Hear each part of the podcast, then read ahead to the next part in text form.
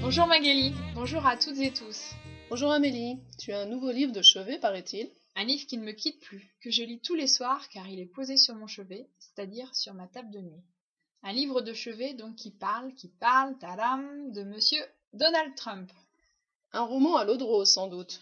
Pas vraiment. Ce n'est pas un livre à l'eau de rose, un truc mignon, romantique et simpliste, mais plutôt un livre au vitriol, un acide assez puissant.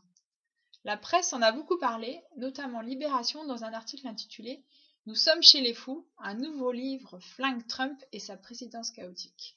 Un livre du très renommé journaliste américain Bob Woodward, qui fait un portrait, disons, peu flatteur du 45e président des States, des USA, des États-Unis d'Amérique. Effectivement, un livre qui flingue Trump et sa présidence, comme l'écrit Libération. C'est pas un journaliste qui fait de la lèche. Pas vraiment. Faire de la lèche, c'est très familièrement tout faire pour plaire à quelqu'un.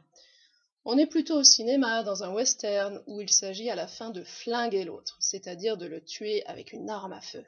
Ici, pas de pistolet, pas de flingue, mais un livre où Trump se fait flinguer ou se fait descendre. Il se fait largement critiquer négativement.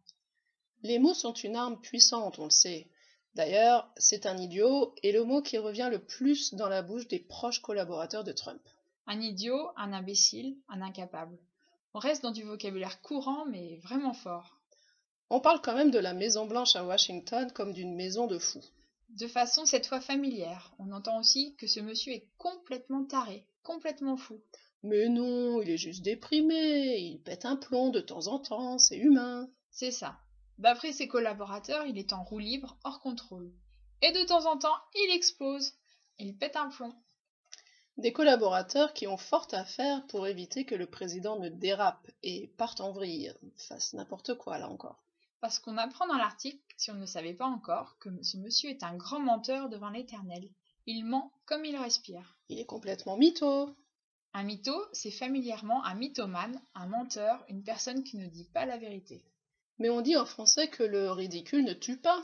Heureusement pour Monsieur Trump. Tu es ironique là. hein. Moi, ironique jamais. L'ironie est une arme bien trop dangereuse ces jours-ci. Alors, dans notre vocabulaire aujourd'hui, allez, commence Magali. Un roman à l'eau de rose, c'est un roman d'amour simpliste. Des critiques au vitriol, ce sont des critiques acides, violentes, méchantes. Faire de la lèche, c'est très familièrement tout faire pour plaire à quelqu'un. Flinguer quelqu'un, Tuer avec une arme à feu.